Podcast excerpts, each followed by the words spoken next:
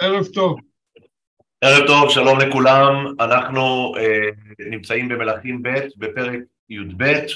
אנחנו מגיעים להפטרה המפורסמת של אה, פרשת שקלים, פרק י"ב פסוק א', בן שבע שנים יהואש במולכו. רק בואו נעשה לעצמנו רענון קצר מה קורה פה. אה, אנחנו עברנו את מרד יהוא שבאמת אה, גרם למהפכה שלטונית בממלכת ישראל, כאשר יהוא בצורה מאוד דרסטית, רצחנית וקנאית מצליח להשמיד את כל בית אחאב ועולה לשלטון, משמיד את עבודת הבעל, אומנם אה, עבודת העגלים חזרה, דיברנו על זה, אבל אה, יהוא כעת אה, נמצא בשלטון בממלכת ישראל, יהוא, הסברנו גם אה, בשיעורים הקודמים, בוחר שלא להשתלט על ממלכת יהודה, למרות שהוא רוצח את המלך שלה, שזה אחזיה, אה, ובסופו של דבר יש ריק שלטוני בממלכת יהודה, ומי שמשתלט על השלטון זו עתליה.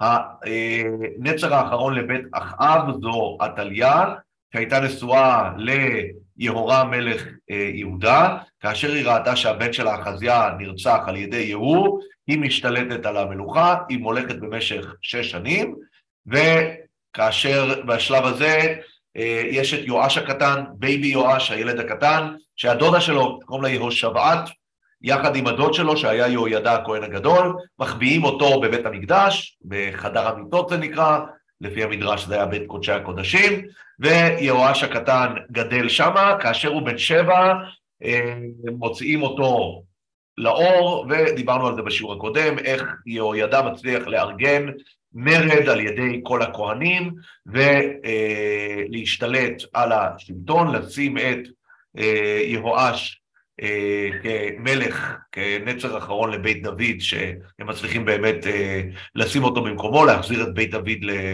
להיות בית המלוכה של ממלכת יהודה, ואת עתליה מוציאים להורג, וכעת יש כאן ממלכה והממלכה הזאת נשלטת על ידי ילד בן שבע. ילד בן שבע ששולט על ממלכה זה לא סיטואציה פשוטה, נכון? אנחנו לא מניחים שילד בן שבע יש לו את הכישורים הנדרשים כדי לנהל ממלכה, ולכן במצב כזה אתם יכולים לתאר לעצמכם מי מנהל את הממלכה? יהוידע. יהוידע שהוא זה שבעצם שם אותו בשלטון, הוא בעצם מגדל אותו, מטפח אותו, אבל אה, בשלבים האלה בוודאי שמי ששולט על עניינים זה יהוידע, אנחנו ראינו שהוא הצליח לארגן גם כוח צבאי על ידי הכהנים, הוא זה שלמעשה מוביל ושולט על הממלכה, ובואו אה, נתחיל לראות בפנים, אנחנו מתחילים מתוך הנקודה והסיטואציה הזאת. פרק י"ב פסוק א', בן שבע שנים יהואש במולכו במלך ישראל. בשנת שבע ליהוא מלך יואש, נכון? זה מסתדר לנו לפי החשבון? הרי יהוא הוא זה שעלה לשלטון בדיוק כאשר הוא רצח את מלך ישראל ואת מלך יהודה, נכון? כאשר הוא רצח את מלך יהודה, שזה היה אחזיה, אז זה בדיוק השלב שעתליה השתלטה, ואז החביאו את יואש במשך שש שנים, בשנה השביעית הוציאו אותו, המליכו אותו והרגו את עתליה. אז בשנת שבע ליהוא מלך יהואש, וארבעים שנה מלך בירושלים, ושם אמו צביה מבאר שבע. זה סתם, זה דבר מעניין שאנחנו רואים שהרבה מהמלכים כתוב מי השם של אימא שלהם, כי זה בדרך כלל הצורה היותר מדויקת איך לייחס אותם. כי אבא שלהם אנחנו יודעים מי הוא בדרך כלל, אבל אם אנחנו רוצים לייחד אותו ולהבין מאיזה אימא הוא היה, אנחנו אומרים את שם האימא ושם אמו צביה מבאר שבע.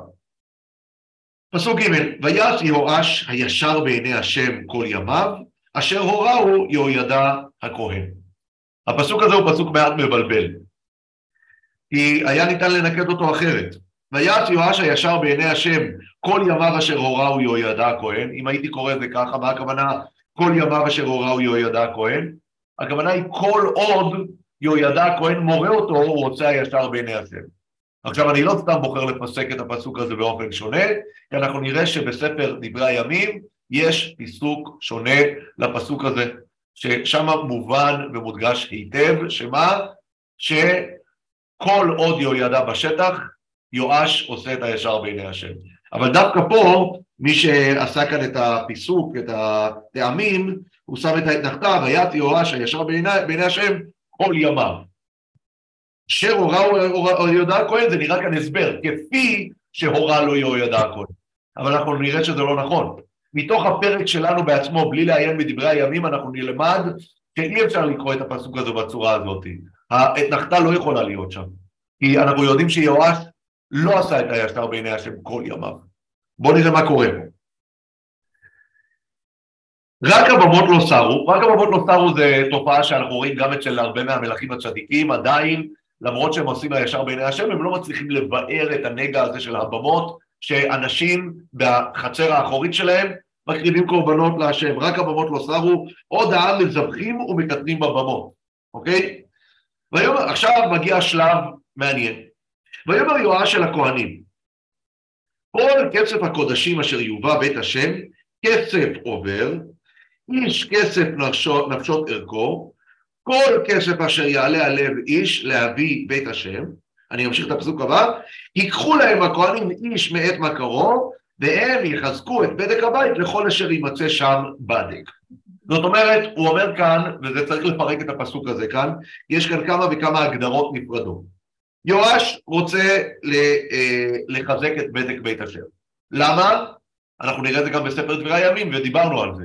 בית השם היה לא רק הזנחה של השנים שעברו מאז שהוא נבנה, אלא היה צריך גם לטהר אותו, היה צריך, אה, יש שם חלקים שממש היו צריכים, היה פרצות שהיה צריך לסתום, היה אה, עבודת הבעל שהייתה במקום שם, היה צריך לבוא ולחדש את המקום הזה, ואחרי תקופה של לפחות שש שנים שאנחנו יודעים שבזמן של עתליה, שפולחן הבעל נכנס לתוך בית המקדש. עכשיו, אבל כאן הוא אומר כל כסף הקודשים אשר יובא בית השם, כאן נשים נקודותיים, הוא הולך לתת לנו חלוקה לכמה קטגוריות שקשורות לכספי הקודשים. אז הדבר הראשון זה כסף עובר, כן? מה זה כסף עובר? בשביל זה אנחנו צריכים לעיין איפה? אנחנו צריכים לעיין בפרשיות שלמדנו לאחרונה בספר שמות. בואו נפתח בספר שמות, בפרק ל', בפסוק, בואו נראה איזה, פרק ל', פסוק י"ג, הנה, אנחנו בפרשת כי תישא, בואו נראה. מה שעכשיו ממש uh, קראנו. וידבר השם למשה לאמור, כי תישא את ראש בני ישראל לפקודיהם, ונתנו איש כופר נפשו להשם לפקוד אותם, ולא יהיה בהם נגף לפקוד אותם, זה ייתנו כל העובר על הפקודים. מחצית השקל בשקל הקודש, עשרים גרירי השקל, מחצית השקל תרומה להשם. כל העובר על הפקודים, מבין עשרים שנה ומעלה, ייתן תרומת השם. אז מה זה כסף עובר? כסף עובר, הכוונה היא מחצית השקל, אוקיי? אז זה החלק הראשון של תרומות שמגיעות לבית המקדש. למה, למה זה משמש? זה משמש להקרבת קורבנות בדרך כלל, והעודפים הולכים לבדק הבית. זה התפקיד של מחצית השקל. אז זה דבר ראשון שצריך, אה, הוא הקטגוריה הראשונה של המקביל לטובת בית המקדש. מהי הקטגוריה השנייה? איש כסף נפשות ערכו. מה זה איש כסף נפשות ערכו? זה כבר מגיע מסוף אה, ספר ויקרא, מפרשת הערכים. דרך נוספת לתרום כסף לבית המקדש היה כאשר בן אדם היה אומר ערכי עליי, שזה סוג של פדיון נפש, שזה היה מקובל, שהנה אנחנו יכולים לראות את הפרשה הזאתי, אה, זה נמצא בספר ויקרא בפרק כ"ז, בפרשת מחוקותיי. וידבר השם אל משה לאמור, דבר אל בני ישראל ואמרת עליהם, איש כי יפלי נדר בערכך נפשות להשם, והיה ערכך זכר עם נקבה וכולי, מדובר כאן על, על ערך של האנשים. ולכן גם פה, על מה מדובר כאן? איש כסף נפשות ערכו. איש כסף נפשות ערכו, הכוונה היא הערכים שאנשים מביאים, זה היה צורה של פדיון נפש, בן אדם לא עלינו לדוגמה היה חולה, הוא היה אומר ערכי עליי. הכוונה היא, אני אתן לבית המקדש כאילו אני תורם את עצמי, אני תורם את הגוף שלי, אני תורם את השווי שלי. והתורה, יש לה מחירון, כמה עולה כל אחד. אז זה אה, אה, הנדר הזה. הדבר השלישי, זה מה שכתוב כאן, זה כל כסף אשר יעלה על לב איש. מה זה כל כסף אשר יעלה על לב איש? סתם נדרים. אנשים נודרים, נכון? גם עד היום יש לנו אנשים שנודרים, אוקיי? אז uh, הנדרים האלה אנחנו פוגשים, אנחנו פוגשים בזה. אגב, הדברים האלה אנחנו פגשנו אותם ב, גם בעצם בבניית המשכן. גם בבניית המשכן אנחנו ראינו שהיה אה, מצד אחד את המגבית הקבועה, שזה היה מחצית השקל שמופיע בכי טיסה, אבל יש גם את המגבית הראשונה, שהייתה בפרשת תרומה, נכון? מה כתוב בפרשת תרומה? בפרשת תרומה אנחנו רואים שאין אה, אה, משהו קבוע. לעומת ספר, לעומת פרשת כי שיש שם מחצית השקל, העשיר לא ירבה והדל לא ימעיט, בפרשת תרומה מה כתוב? ויקחו לי תרומה מאת כל איש אשר ידבנו ליבו, תיקחו את תרומתי וכולי. אז מה זה? כאן כל אחד שייתן מה שהוא רוצה, הרבה, קצת. אז אנחנו רואים גם בבניין המשכן שהיה את החלקים הללו. עכשיו, מה קרה פה? בעיקרון פונה אליהם יואש, והוא אומר, ואני אקרא שוב פעם את הפסוק, ויאמר יואש אל הכהנים, כל כסף הקודשים אשר יובא בית השם, שקשור לכסף עובר, שזה מחצית השקל, איש כסף נפשות ערכו, שזה נדרי ערכים, כל כסף אשר יעלה על לב איש, שזה תרומת נדבת לב, להביא בית השם, ייקחו להם הכהנים איש מאת מכרו, והם יחזקו את בדק הבית לכל אשר יימצא שם בדק. הוא מציע לכהנים, אתם תלכו ותגייסו את הכספים הללו, כן? ואיתם תעצרו את בדק הבית. אבל, יש כאן משפט שהוא משפט מעניין. ייקחו להם הכהנים איש מאת מכרו. מה זה איש מאת מכרו? זה דבר מאוד מאוד מוזר, מה הכוונה איש מאת מכרו? בואו נמשיך ונראה מה, מה הדבר הבא שקורה. ויהי בשנת 23 שנה למלך יהואש לא חיזקו הכהנים את בדק הבית. הוא נתן להם הוראה לחזק, הוא אמר להם ללכת ולאסוף את הכספים מהמקורות המקובלים, אבל הם לא חיזקו את בדק הבית. למה הם לא חיזקו את בדק הבית? אנחנו לא יודעים, מאוד מוזר, למה הכהנים לא חיזקו את בדק הבית? ויקרא המלך יהואש ליהוידע הכהן ולכהנים, ויאמר עליהם, מדוע אינכם מחזקים את בדק הבית?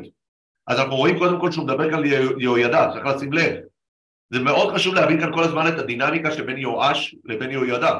כי אנחנו זוכרים שיהואש הוא זה שיהוידע יחד עם אשתו יהושבע, יהושבעת, הציל אותו, גידל אותו, הוא גם זה שבאיזשהו מקום היה העוצר של המלך הצעיר, הוא זה שמנהיג את הממלכה בזמן שהילד הזה, יואש הוא קטן ולא יכול להנהיג, הילד גדל, הוא מפתח תודעה, הוא רוצה לחזק את בדק הבית, הוא פונה לכהנים, ועכשיו יש לו טענות, הוא פונה גם ליהוידע בביקורת, מדוע אינכם מחזקים את בדק הבית?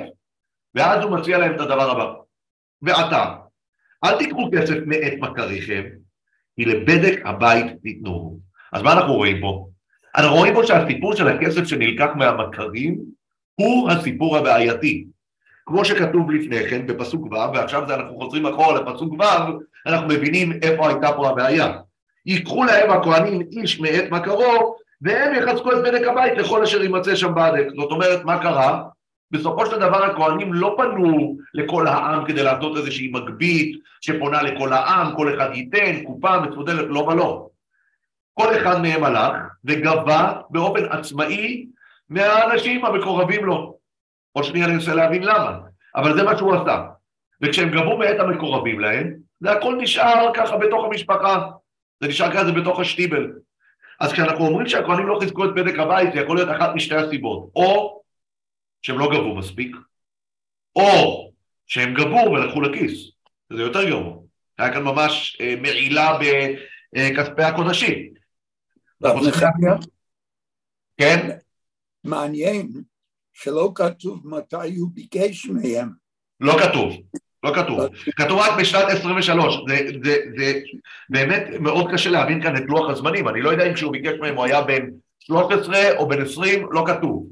אבל בפועל היה כאן התרשלות שהם לא אה, גבו את הכספים, או יותר נכון, יכול להיות שהם גבו את הכספים, אבל הם לא חיזקו את בדק הבן. ואז שימו לב מה קורה.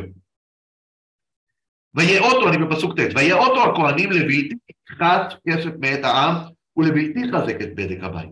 ויקח, אבל מה כן? לא לוקחים כסף, אז איך הם יעשו את זה? ויקח יהוידע הכהן ארון אחד, ויקוב חור בדלתו, וייתן אותו אצל המזבח מימין, ובו איש בית השם, ונתנו שם הכהנים שומרי הצח את כל הכסף המובא בית השם. ויהי כראותם תירב הכסף בארון, ויעל סופר המלך והכהן הגדול, ויצורו, וימנו את הכסף הנמצא בית השם. ונתנו את ה... בוא, נעצור ונבין מה הוא עשה. מה שהוא עשה, הוא בנה את הפושקה הראשון. אנחנו יודעים שיש לנו עד היום פושקס של קרן, של קרן קיימת, של, של, של, של קרן היסוד, של דברים. הפושקה הראשון שאנחנו מכירים בהיסטוריה היהודית היא בפרק שלנו. כן? שנור יש לזה שורשים עמוקים בתרבות אה, ובעם ישראל, פה אנחנו למדים איך עושים את השנור הזה. במקום שיהיה לנו את הסיפור הזה שהכוהנים צריכים לדאוג לזה? לא. כל אחד מהעם מגיע ושם את הכסף כשהוא מגיע לבית המקדש, ושימו לב עוד נקודה מאוד חשובה שמופיעה פה, שלא היה זה קודם. כאשר החופה מתמלאת, מה עושים? ויהי כראותם כי רב הכסף, ויעל סופר המלך והכהן הגדול. יש כאן פיקוח. זה כבר לא משהו שהכהנים עושים in-house לבד, אלא ה system שהכהנים אה, הוצע להם לעשות לא עבד, עכשיו עושים מערכת שבה זה מתמלא, וכשמרוקנים את זה רק בפיקוח של שני אנשים, הכהן, הכהן הגדול וסופר המלך. מה הם עושים עם הכסף? בואו נקרא בפסוק י"ב. כבוד הרב. כן. אם נדייק, אז הכהנים שומרי הסף הם שלקחו את הכסף ושמו בארון. אני לא יודע אם הכוונה, אני, אני, אני קורא שוב פעם פסוק י' מה שאתה אומר. בבוא איש בית השם, ונתנו שם הכהנים שומרי הסף את כל הכסף המובא בית השם. אז אתה, אתה צודק. זה לאו דווקא עכשיו שהפושקה עובדת והבן אדם הוא זה שצריך לשים לבד, הם לוקחים ממנו את הכסף ושמים שם. אתה צודק. אבל הכל כאן מתרכז במקום אחד, וכנראה שהתהליך, אני רוצה לקוות גם, התהליך היה שקוף. תהליך שקוף, כשזה קורה, הכסף אתה לא יכול אה, לקחת הצידה, אתה לא יכול להכניס לכיס, אתה צריך לשים שם את הכל. עכשיו, אבל מה הם עושים עם הכסף? ונתנו את הכסף המתוקן על ידי עושי המלאכה, המופקדים בית השם, ויוציאו לחרשי העץ ולבונים העושים בית השם, זאת אומרת הכסף שנכנס לקופה יוצא לבעלי המלאכה, לאנשים שצריכים לתקן את בית השם, את בדק הבית. ולגודרים ולחוצבי העצם והאבן ולקנות עצים ואבני מחצב, לחזק את בדק בית השם ולכל אשר יצא על הבית לחוזקה, כל מה שצריך כדי לחזק את הבניין, הקופה היא מגיעה מתוך אותו ארון. אך לא יעשה בית השם סיפות, כסף, מזמרות, מזרקות חצוצרות, כל כלי זהב וכלי חסף מן הכסף המובא בית השם. כתוב כאן דבר שמה? שהכסף הזה ישתמשו בו רק לבדק הבית, לא לכלים, לא לדברים שמסביב. אנחנו נראה, בדברי הימים יש משהו שסותר לזה. אנחנו נלמד את הפרק בדברי הימים. ולא יחשבו את האנשים אשר ייתנו את הכסף על ידם לתת לעושי המלאכה, כי באמונה הם עושים. מה זה הדגש הזה כי באמונה? הם עושים, אומרים שאנחנו נותנים את הכסף לאנשים לעשות את העבודה שלהם, אנחנו סומכים עליהם. שהם יעשו את העבודה כמו שצריך, אנחנו לא צריכים לחשוש שהם גונבים. זה יכול להיות קצת נותן לנו רמז שבסבב הקודם היה בעיה בענייני אמונה, בענייני האמון דווקא. זה יכול להיות שזה מדגיש את הדבר הזה, שכשהכוהנים עשו את העסק הזה לבד, בחוסר שקיפות, אז מה קרה? לא היה אמונה. כאן, כאן ברגע שהתהליך הוא שקוף, אפשר לסמוך על האנשים, התהליך הזה פה עובד כמו שצריך. כסף אשם וכסף חטאות לא יובא בית השם, לכהנים יהיו, אוקיי? עכשיו, אני רוצה להמשיך פה, כי כאן יש נקודה שקשורה ל... אה, אגב, רק כדי להסביר את הפסוק האחרון הזה, מה זה הפסוק הזה? השאלה היא מה קורה כאן עם היתרות של הכסף, אז אה, אה, היתרות של הכסף, הכהנים יש להם יכולת לקבל כאן יתרות מהכסף, אוקיי? לכהנים יהיו. זה איזשהו הסכם שהוא עשה, יש כאן איזשהו אינסנטיב לכהנים לדאוג שיגבו יותר מהכסף, שככה העודף הולך אה, אליהם. אז אני ממשיך פסוק י"ח, אז יעלה חזאל מלך ארם, וילחם על גת ויקדה, ויצם חזאל פניו לעלות על ירושלים. כבוד הרב? כן. לא, לא הבנתי איך הרב הבין שהיתרות יכולות ללכת לכהנים. אני, אני שומע רק על כסף אשם וכסף חטאות. איפה פה מוזכר יתרות? לכהנים, לכהנים יהיו, הכוונה היא היתרות של הכסף. אני עוד שנייה נחזור לזה. אני נראה, נראה אם אני צודק או לא, אני, אני אחזור לזה עוד רגע. אני חושב שכשנקרא בדברי הימים את הפסוקים שמבארים כאן את ההסדרים הכספיים, יכול להיות שנבין את זה יותר טוב. אני רוצה שנייה אחת להמשיך. אז יעלה חזאל מלך ארם וילחם על גת ויקדה. ויעזר חזאל פניו לעלות על ירושלים. הופה, מה קורה פה? הרי אנחנו יודעים שמה? שיואש עשה ישר בעיני השם. אם הוא עושה ישר בעיני השם, למה יש עליו איום עכשיו של מלחמה? מאיפה זה קורה? ויקרא יואש מלך יהודה את כל הקודשים אשר הקדישו יהושפט ויהורם ואחזיהו אבותיו מלכי יהודה ואת קודשיו עכשיו בפרק למדנו איך הגיעו עכשיו כספים לבית המקדש. ואת כל הזהב הנמצא באוצרות בית השם ובית המלך וישלח לחזאל מלך ארם ויעל מעל ירושלים. ויתר דברי יואש בכל אשר עשה הלא הם כתובים על ספר דברי הימים למלכי יהודה. ויקומו עבדיו ויקשרו כאשר ויכו את יואש בית מילו היורד צילה. היכו אותו באחד מהבתים ששימשו את המלך שם, כן? זה בתוך הקומפלקס של בתי המלוכה, היה גם את בית המילו. ויהוזבד בן שמעת ויהוזבד יוסחר בן שמעת ויוזבת בן שומר, עבדיו, היכוהו וימות, ויקברו אותו עם אבותיו בעיר דוד, וימלוך אמציה בנו תחתיו. סיום מאוד מוזר. אבל מקודם אנחנו רואים שיש פה מעניין שהיה כסף. היה כסף לא. בקופה, רק בקופת בית המקדש, ולא הוציאו אותו. לא, תראה, כסף אשר עשה אחזיה וכל החבר'ה ממקודם. נכון, אז קודם כל. קודם כל הכסף, שנייה. כשאנחנו מדברים על הכסף והזהב שהיו, כנראה שמדובר על, לא על כסף עובר לסוחר, על זהב שהיה בקירות, על, על דברים כאלה. זאת אומרת שיואש הלך והיה צריך ממש, מה שנקרא, לגלח מהקירות דברים, כדי ללכת ולהשתמש בהם ולשחד את חזאל, כדי שלא יעלה על ירושלים. אבל הכסף השוטף לא היה כאן בשביל השוטף של המקדש, היה את הדברים שהיו קיימים, היה, במקדש עצמו היה כלי ערך, עוד לפני שיואש עשה את כל המקבילות. הזהב, כתוב כל הזהב הנמצא באוצרות בית השם, זה אומר היה שם נכון, אוצרות. נכון, כשאתה מגיע לבית המקדש, בית המקדש הוא מקום מלא באוצרות. זהב, על הקירות, כלים, הכל, יש המון המון דברים. הדברים הללו, זה לא מספיק, צריך לתקן דבר, הוא היה צריך כסף לתקן את הדברים. הוא היה צריך כסף בשביל השוטף, בשביל, בשביל כל הטיפול של, ה, של הדבר הזה. כשהוא הולך ושולח, מה שנקרא באוצרות, הכוונה היא בקרב, ב- ב- בדברים בעצמם. יכול להיות שהוא מוריד, מוריד אה, ציפויי כסף אה, מהקירות ומשתמש בהם, אוקיי? עכשיו, כן, האם אין נביא שאפשר לפנות אליו באותם ימים? יש נביא שאנחנו יודעים עליו בממלכת ישראל, שזה עדיין קיים, שזה אלישע. אבל בממלכת יהודה באופן כללי, לאורך כל ספר מלכים, אנחנו כמעט ולא פוגשים נביאים בממלכת יהודה. צריך לדעת את זה, כמעט באופן גורף. בהתחלה, ב, לאורך כל הספר, מעט מאוד מלכים נפגשים עם ממלכת יהודה. דיברנו על זה כמה וכמה פעמים.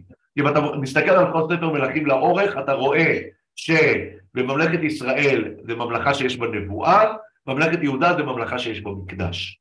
כל אחד יש לו צורות נפרדות איך הקדוש ברוך הוא מתקשר איתם. דיברנו על זה הרבה פעמים למה זה קרה ככה, אבל זו חלוקה מאוד ברורה. ובממלכת יהודה אין, אין, אין אה, זה. אגב, עוד כמה דורות אנחנו נפגוש אה, נביאים בממלכת יהודה, את ישעיהו, לדוגמה, כן? אה, אבל אה, לפני כן אנחנו לא פוגשים כמעט אה, נביאים.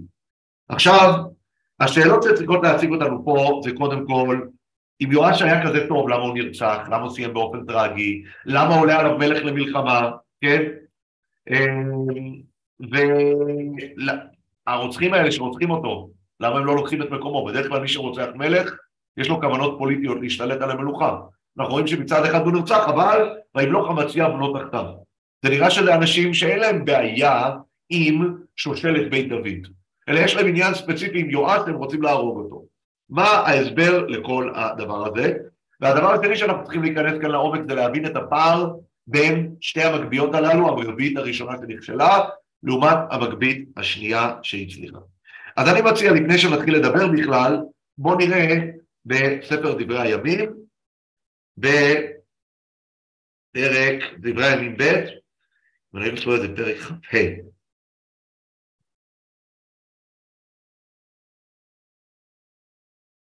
לא, פרק כ"ד. בואו נראה. דברי הימים ב', פרק כ"ד, פסוק א'. בן שבע שנים יואש במולכו, וארבעים שנה מלך בירושלים, ושם אמו צביה מבאר שבע. ויש יואש הישר בעיני השם כל ימי יהוידע הכהן. אתם רואים כאן את התיקון? זאת אומרת שיואש, רק כל עוד יהוידע נמצא בחיים, נמצא שם, מפקח עליו, רואה מה קורה, יואש עושה הישר בעיני השם. אבל ברגע שיהוידע... אשר הורהו. מה זה? כתוב שם כל ימיו אשר הורהו יהוידע. זה כתוב בספר, בספר מלכים. אז זאת הנקודה הכי חשובה. אז נכון. זאת הנקודה הכי חשובה. כל עוד יהוידע היה שם להורות. נכון. אבל אנחנו ציינו, ציינו את זה, את צודקת, אבל ציינו בספר דברי הימים, בספר מלכים יש איזשהו פיסוק מבלבל. כי שם כתוב לכאורה ויעש אה, יואש בעיני השם כל ימיו. מספיק. אשר הורהו יהודה הכהן. אבל זה- זה עיקר הפסוק. לא. כל ימיו אשר. אפשר- כל עוד הוא היה שם להורות. לא, לא כל עוד. אני, אני הייתי יכול לפרש את זה, אשר הורהו יהודה הכהן, הכוונה היא כפי שהורה אותו יהודה הכהן. לא כל הוא עוד. אפשר. מי שיקרא את הפסוק שם עם הפיסוק הזה של כל ימיו, פסיק, אשר הורה יהודה הכהן, יכול לפרט את זה כפי שהורה אותו יהודה הכהן. אבל עכשיו אחרי שאני קורא בספר דברי הימים, ברור שאני חוזר למפרע לספר מלכים ואני מפרש כמו שאת אומרת, שאשר הורהו הכוונה היא כל עוד הוא הורה אותו. אני ודאי, את ודאי צודקת. אבל אני אומר, הדגש פה בספר דברי הימים הוא מאוד מובהק. כל עוד יהוידע בשטח, יואש עושה הישר בעיני השם. וישא לו יהוידע שניים, נשים שתיים, וילד בנים ובנות.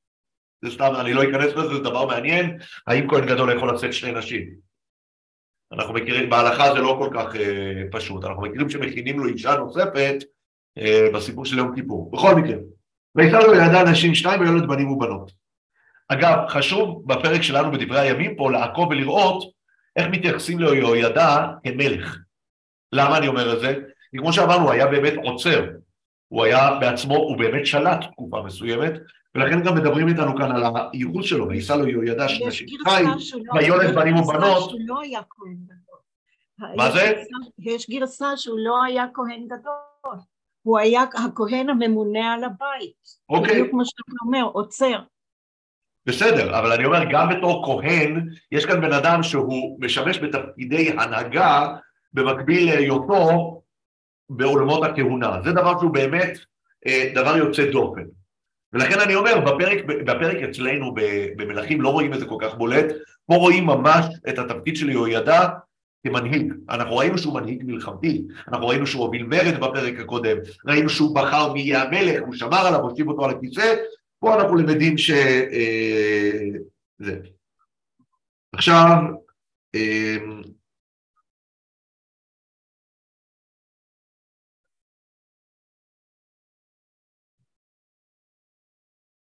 אני רגע בודק כי זכור לי שכן רשום שיהוידע היה הכהן הגדול, אני ל- למצוא האם כתוב כאן.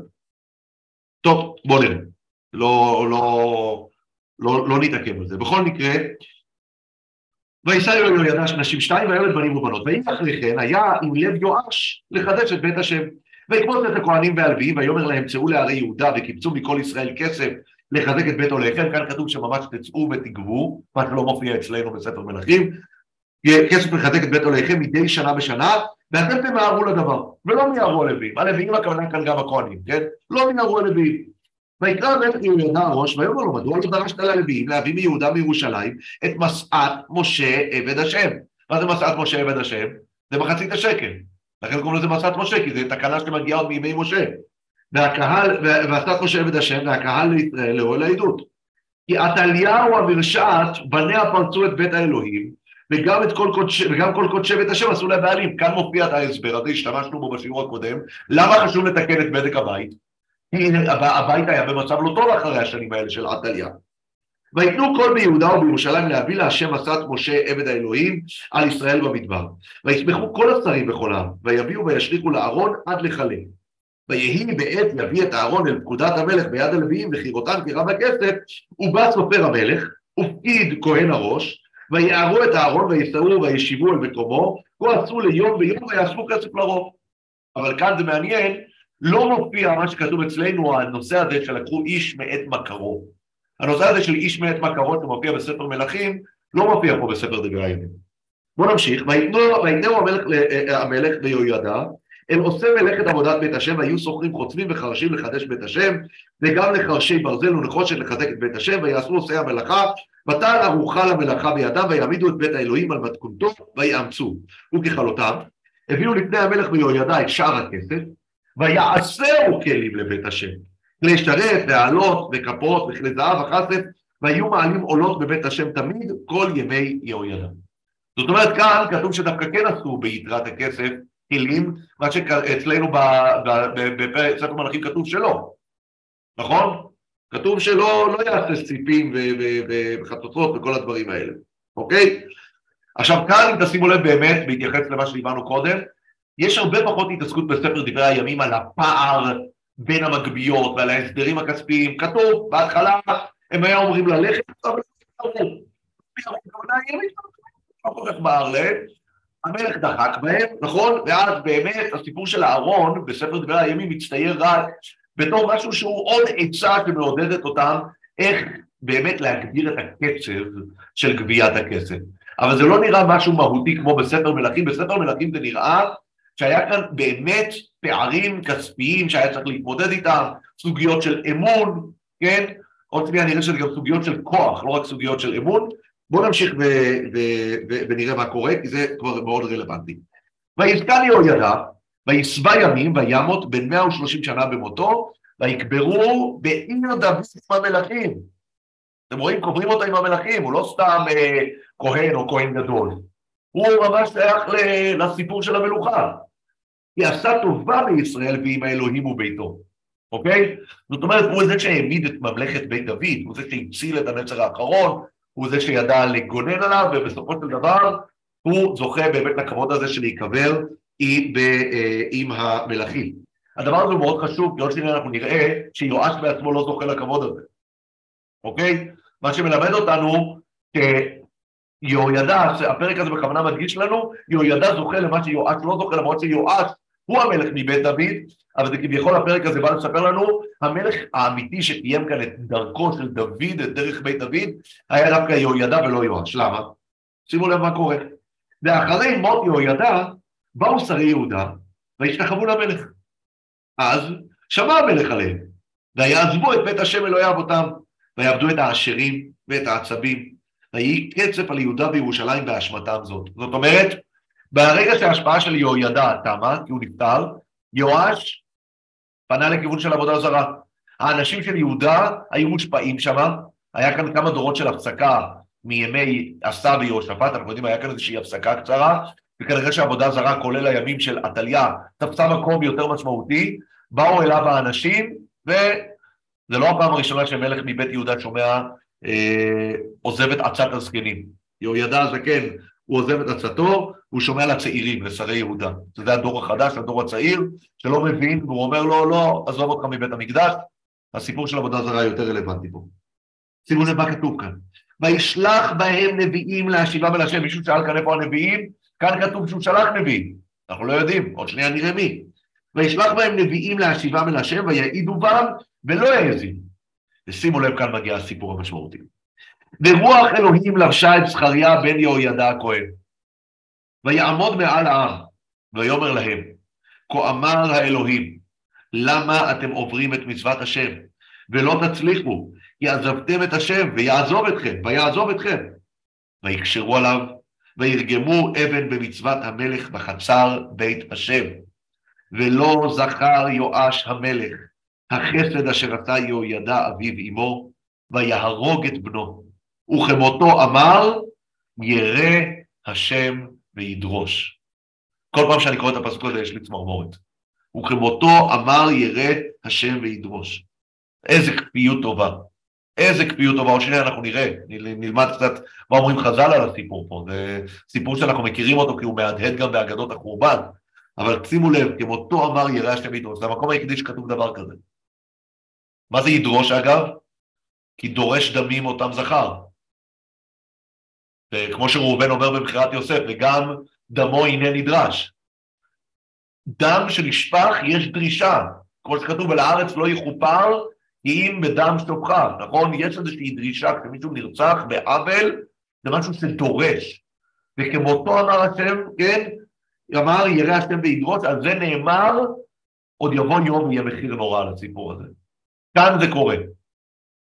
ויהי לתקופת השנה, עלה עליו חיל הרב, ויבוא אל יהודה וירושלים וישחיתו את כל שרי העם מעם, וכל שלליו שילכו למלך דרבסי. כי במצער אנשים באו חיל הרב. באו ממש קצת אנשים. והשם נתן בידם חי לרוב מאוד. השם נתן כאן מה שנקרא, אנחנו רגילים לסיפור של רבים ביד מעטים בחנוכה, כאן זה היה הפוך. הם, הם, הם היו המעטים. אנחנו, עם ישראל היה רבים ועדיין הם ניצחו. עזבו את השם אלוהי אבותם ואת יואש עשו שפטים. יואש כאן נענש. ובלכתם ממנו כי עזבו אותו במחלואים רבים, הוא כבר היה, אחרי המלחמה הזאת הוא היה פצוע, התקשרו אליו עבדיו בדמי בני יהוידע הכהן. מה אנחנו למדים? שיואש לא רק הרג את זכריה, הוא הרג גם את שאר האחים. הוא הרג את כל זרע יהוידע הכהן, נכון? אנחנו מכירים את זה גם אצל נבות. נבות, אנחנו למדים במקום אחד שרצחו רק את נבות. במקום שני, שני כתוב, אם לא את דמי נבות ובניו ראיתי אמש, נכון? מה זה בניו? כשאתה הורג את, אה, את, אה, כשאתה הורג מישהו, אתה הורג את כל המשפחה. למה אתה הורג את כל המשפחה? אם אתה לא רוצה שמישהו, נבות לדוגמה, אתה לא רוצה שמישהו יבוא ויערער על ירושת השדה, נכון? אתה חייב להיפטר מכולם.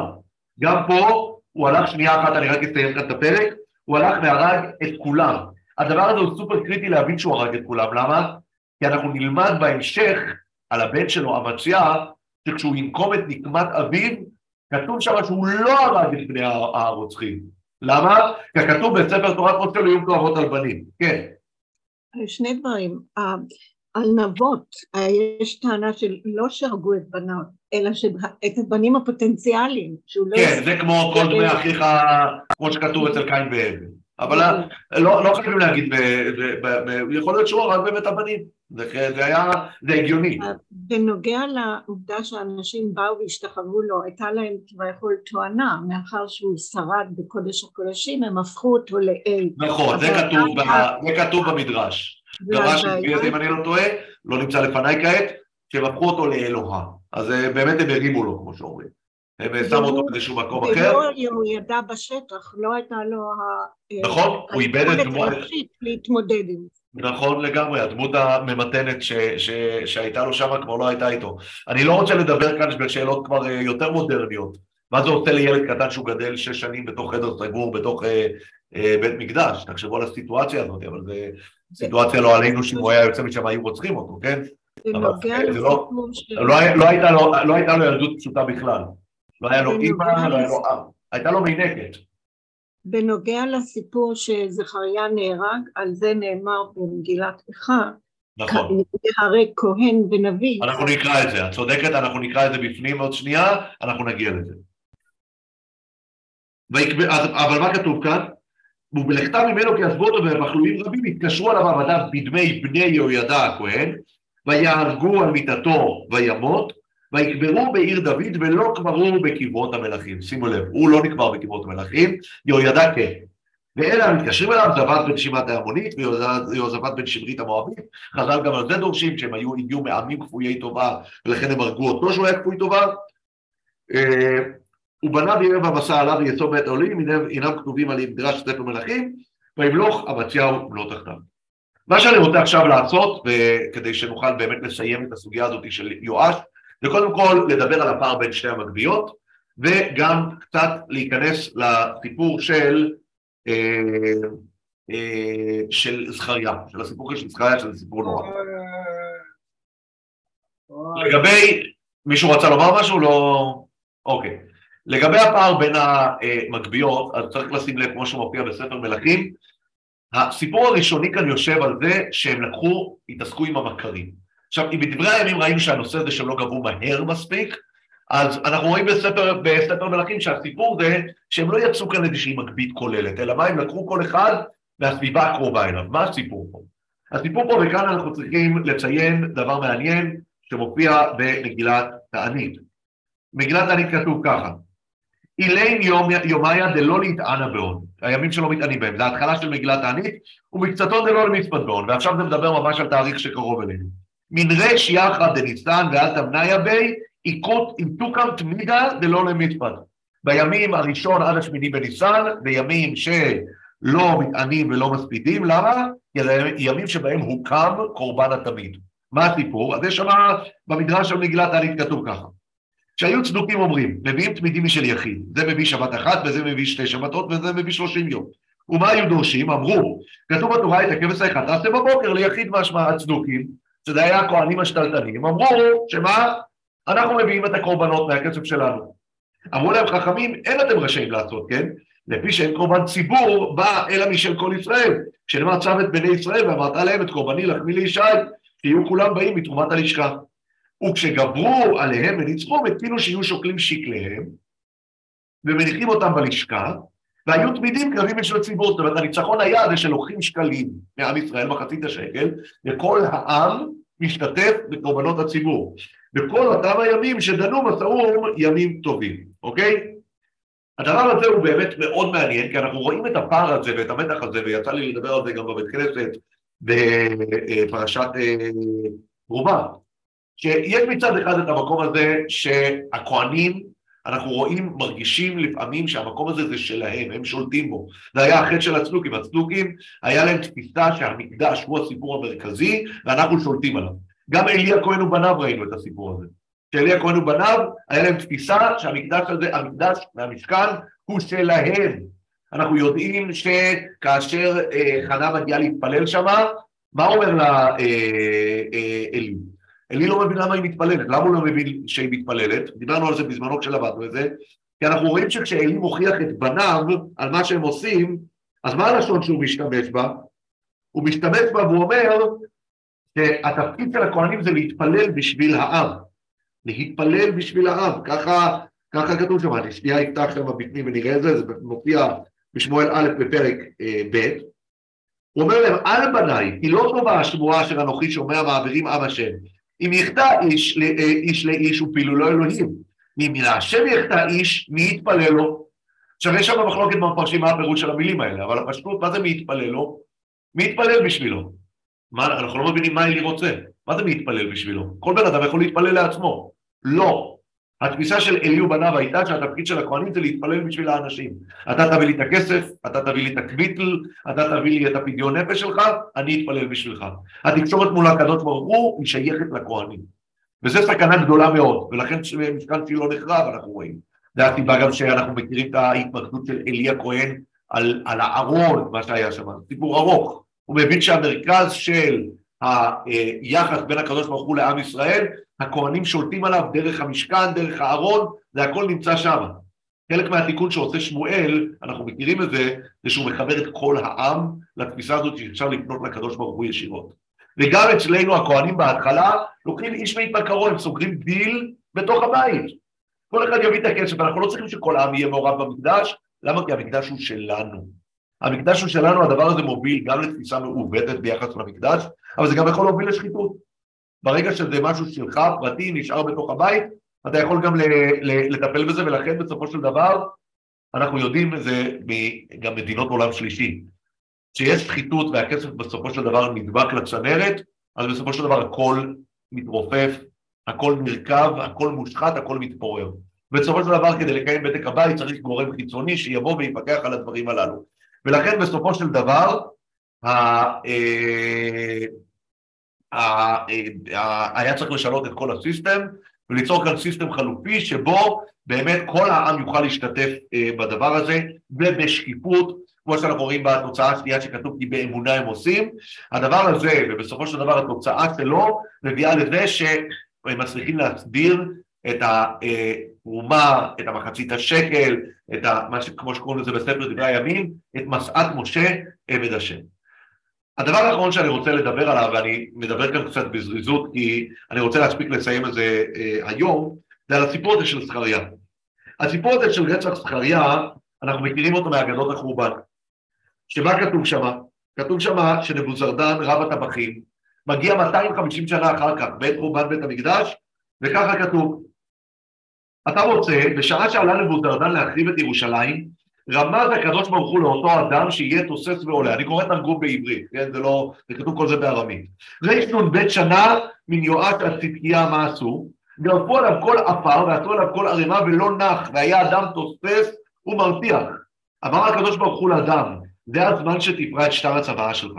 כיוון שעלה נבוזרדן וראה את הדם, אמר להם, מה טיבו של דם זה שתוסס כך? אמרו לו, דם פרים, אילים וכבשים היו שוחטים ומקריבים. שיקרו, אמרו לו, זה דם של כבשים. הביא פרים וכבשים ואלים ושחט עליו, ולא שתק ולא נח ולא עבד, אדם המשיך לבעבר. מיד הביאן, לען בגרדון, אמר להם, אמרו לי מה טיבו של דם זה, ואם לא הסגרתם בשרכם במסריקות של ברזל. אמרו לו, הואיל והקדוש ברוך הוא רוצה לתבוע דמו מידינו, נגלה לך. אמרו לו, כהן ונביא ושופט, היה מתנבא עלינו את כל הדברים האלה, שאתה עושה עמנו, ולא היינו מאמינים בו. ועמדנו עליו והרגנו על שהיה מוכיחנו. מיד הביא שמונים אלף פרחי כהונה ושחט עליו, ולא דם, ולא נח. והיה אדם בוקע ועולה עד שהגיע לקברו של זכריה, ועוד הביא סנהדרין גדולה, וסנהדרין קטנה, ושחט עליו, ולא נח אדם. באותה שעה בא אותו רשע וזעק על אדם ואמר לו, במה טוב אתה? ומה הדם שלך עדיף מדמם של אלו? אתה רוצה שאני אאבד את כל עם ישראל על הדם הזה? באותה שעה נתמלא הקדוש ברוך הוא רחמים. ומה אם זה רשע בן רשע ואכזרי ועלה להחריב את ביתי? למלא עליהם רחמים, אנוכי שכתוב בי השם השם אל רחום וחנות, זאת אומרת נבוזרדן הצליח לרחם עליהם, והקדוש ברוך הוא ראה שנבוזרדן מרחם, הוא אמר גם אני ארחם, באותה שעה רמז הקדוש ברוך הוא לאותו אדם ונבלע במקומו. אגב, בעקבות הסיפור הזה נבוזרדן הולך ומתגייר והופך ליהודי. זה סיפור מטורף, כן? הוא הולך, כתוב בגמרא, מוכר את כל מה שיש לו, מתגייר. מבני בניו למדו תורה, ב... לא זוכר איפה כתוב, יחד עם הצאצאים של המן ושל נעמן ושל אה, עוד כמה, ושל סנחריב נראה לי כתוב גם, וגם של אה, מבוזרדן. אבל מה הסיפור המעניין? בהמשך של המדרש כתוב שם ככה, אמר רבי יהודה, שבע עבירות עברו ישראל באותה שעה, הרגו כהן ונביא ודיין, ושפכו דם נקי, וטימאו את העזרה, ויום השבת ויום הכיפורים האלה. למה מספרים לנו את כל הדבר הזה? אגב, יש כאן דבר מעניין, שמעתי מהרב מידן, שכתוב כאן שזה היה יום הכיפורים, הכוונה היא שהם עומדים שמה, והלשון של הזהורית לא הופכת לבנה. למה היא לא הופכת ללבנה? הם לוקחים את הכהן, שהוא היה הכהן הגדול, כתוב כאן, כן? ככה כתוב במדרש, שהוא היה כהן גדול, ואומרים לו, אתה בטח לא עשית עבודה טובה. ואז הוא עומד ומוכיח אותם, על העבירות שלכם הלשון לא הפכה, ולכן הם סוקלים אותו. אבל מה הסיפור פה? למה המדרש כאן אומר שזה היה גם שבת, וגם יום כיפור, וגם כהן, וגם דיין, וגם הכל וגם הכל? כי כל זה בא לספר לנו, היה כאן כל כך הרבה עבירות שהם עברו, אבל מה כתוב בפסוק? מה הסיפור המרכזי פה? כפיות טובה. כפיות טובה יותר חמורה מחילול שבת ויום כיפור וחילול המקדש. יותר חמור מהרצח ומכל הדברים, הכפיות טובה. שהבן אדם הולך ורוצח את מי?